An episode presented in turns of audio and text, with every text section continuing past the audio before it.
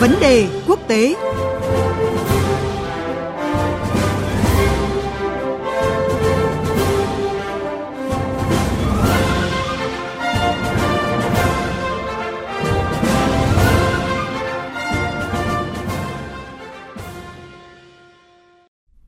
Thưa quý vị và các bạn, Cộng hòa Séc sẽ chính thức đảm nhận vị trí chủ tịch luân phiên của Liên minh châu Âu trong nửa cuối năm nay, bắt đầu từ tháng 7. Để chuẩn bị cho cương vị mới, chính phủ Séc vừa nêu ra các ưu tiên của mình cho nhiệm kỳ chủ tịch EU sắp tới, trong đó đưa ra nhiều vấn đề cấp bách mà châu Âu đang cần phải giải quyết.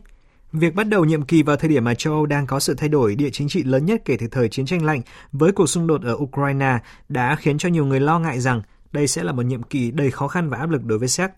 Quốc gia Đông Âu này sẽ có những mục tiêu cụ thể nào để đối phó với những thách thức chung trong bối cảnh hiện nay? Để tìm hiểu rõ hơn, biên tập viên Thanh Huyền có cuộc trao đổi với phóng viên Hải Đăng, cơ quan thường trú Đài tiếng nói Việt Nam tại Cộng hòa Séc.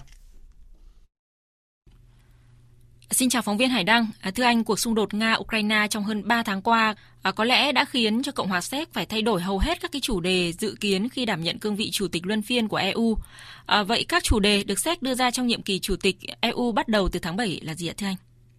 Vâng, những ưu tiên cho nhiệm kỳ chủ tịch EU của Séc trong năm 2022 đã được chính phủ Thủ tướng tiền nhiệm Andrej Babis xác định từ gần một năm trước. Tuy nhiên, kể từ khi Nga thực hiện chiến dịch quân sự đặc biệt tại Ukraine, thì những ưu tiên của Séc đã buộc phải điều chỉnh lại. Đến ngày 15 tháng 6 thì chính phủ Séc mới chính thức phê duyệt những ưu tiên chính cho nhiệm kỳ chủ tịch Hội đồng EU của Séc bắt đầu từ ngày 1 tháng 7 đến cuối năm nay. Theo đó thì Séc sẽ tập trung vào 5 ưu tiên chính gồm giải quyết cuộc khủng hoảng người tị nạn và tái thiết Ukraine sau chiến tranh, vấn đề an ninh năng lượng, tăng cường khả năng quốc phòng và an ninh mạng của châu Âu, khả năng phục hồi của nền kinh tế châu Âu và các thể chế dân chủ. Lý giải nguyên nhân lựa chọn những ưu tiên này thì người đứng đầu chính phủ Séc khẳng định cuộc xung đột giữa Nga và Ukraine đã làm ảnh hưởng nhiều đến quan điểm của Séc nói riêng và châu Âu nói chung, đồng thời làm bộc lộ những điểm yếu của kiến trúc an ninh ở châu Âu. Do đó trong thời gian tới, Séc sẽ cùng với các đối tác châu Âu có cơ chế hợp tác mạnh mẽ và sử dụng sức mạnh của mình để mang lại lợi ích cho toàn thể người dân. Vâng, những diễn biến tại Ukraine thì không chỉ khiến à, làm thay đổi địa chính trị châu Âu mà còn đang gây những cái hậu quả nghiêm trọng đến đời sống và kinh tế của châu lục này. À, kế hoạch hành động của Séc trong nửa cuối năm nay có những cái điểm đáng chú ý nào à, để có thể à, giúp châu Âu đối phó trước những thách thức thưa anh? Vâng, rõ ràng cuộc chiến tại Ukraine đang gây ra những hậu quả nghiêm trọng đến đời sống và kinh tế của châu Âu. Trước khi cuộc chiến diễn ra thì các nền kinh tế EU đang trên đà phục hồi mạnh mẽ và tăng trưởng trở lại. Nhưng sau khi xung đột gia tăng giữa Nga và Ukraine, lạm phát đã tăng cao kỷ lục tại châu Âu. Nếu như lạm phát ở vài tháng trước thì ở mức trung bình khoảng 4%, thì nay đã tăng lên gần gấp đôi. Chi phí sinh hoạt của người dân cũng tăng đột biến, khiến nhiều chính phủ buộc phải đưa ra các biện pháp hỗ trợ cấp thiết. Do đó, với vị trí là chủ tịch luân phiên của Liên minh châu Âu trong nửa cuối năm nay, Cộng hòa Séc sẽ phải đưa ra các ưu tiên về chuyển đổi xanh, giảm sự phụ thuộc vào nguồn nguyên liệu từ Nga, cũng như có sáng kiến phù hợp để khối có thể hồi phục kinh tế hậu Covid. Mặt khác, Cộng hòa Séc cũng sẽ phải linh hoạt trong việc sử dụng nguồn tiền từ các quỹ châu Âu.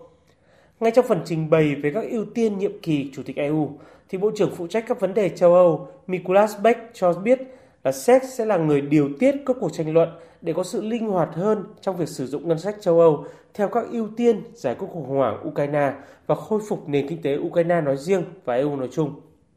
Đây sẽ là vấn đề cốt lõi đối với EU vì cả Ukraine và các nước thành viên đều đang phải đối mặt với tình hình mới và những thách thức mới. Để đảm bảo yêu cầu này thì Séc sẽ phải nỗ lực sửa đổi một số các tiêu chuẩn luật pháp quy định việc sử dụng ngân sách châu Âu Ngoài ra thì Séc cũng phải giải quyết đề xuất của Ủy ban châu Âu liên quan đến đa nguyên truyền thông và điều tiết các cuộc tranh luận về pháp quyền. Trong lĩnh vực năng lượng thì Thủ tướng Séc cũng cho biết trọng tâm sẽ là gói Repower EU của Séc, mở đường cho việc mua khí đốt chung và sử dụng các nguồn tài chính châu Âu để hoàn thiện hệ thống năng lượng. Vâng, có thể thấy là từ khủng hoảng ở Ukraine, an ninh năng lượng cho đến cuộc khủng hoảng người tị nạn hay là tăng cường khả năng phòng thủ của EU thì rõ ràng là Séc đang đứng trước à, nhiều nhiệm vụ không dễ dàng trong nhiệm kỳ chủ tịch luân phiên của EU. À, vậy cơ hội và thách thức nào cho Cộng hòa Séc trong việc à, giải quyết những cái vấn đề mà EU đang gặp phải thưa anh?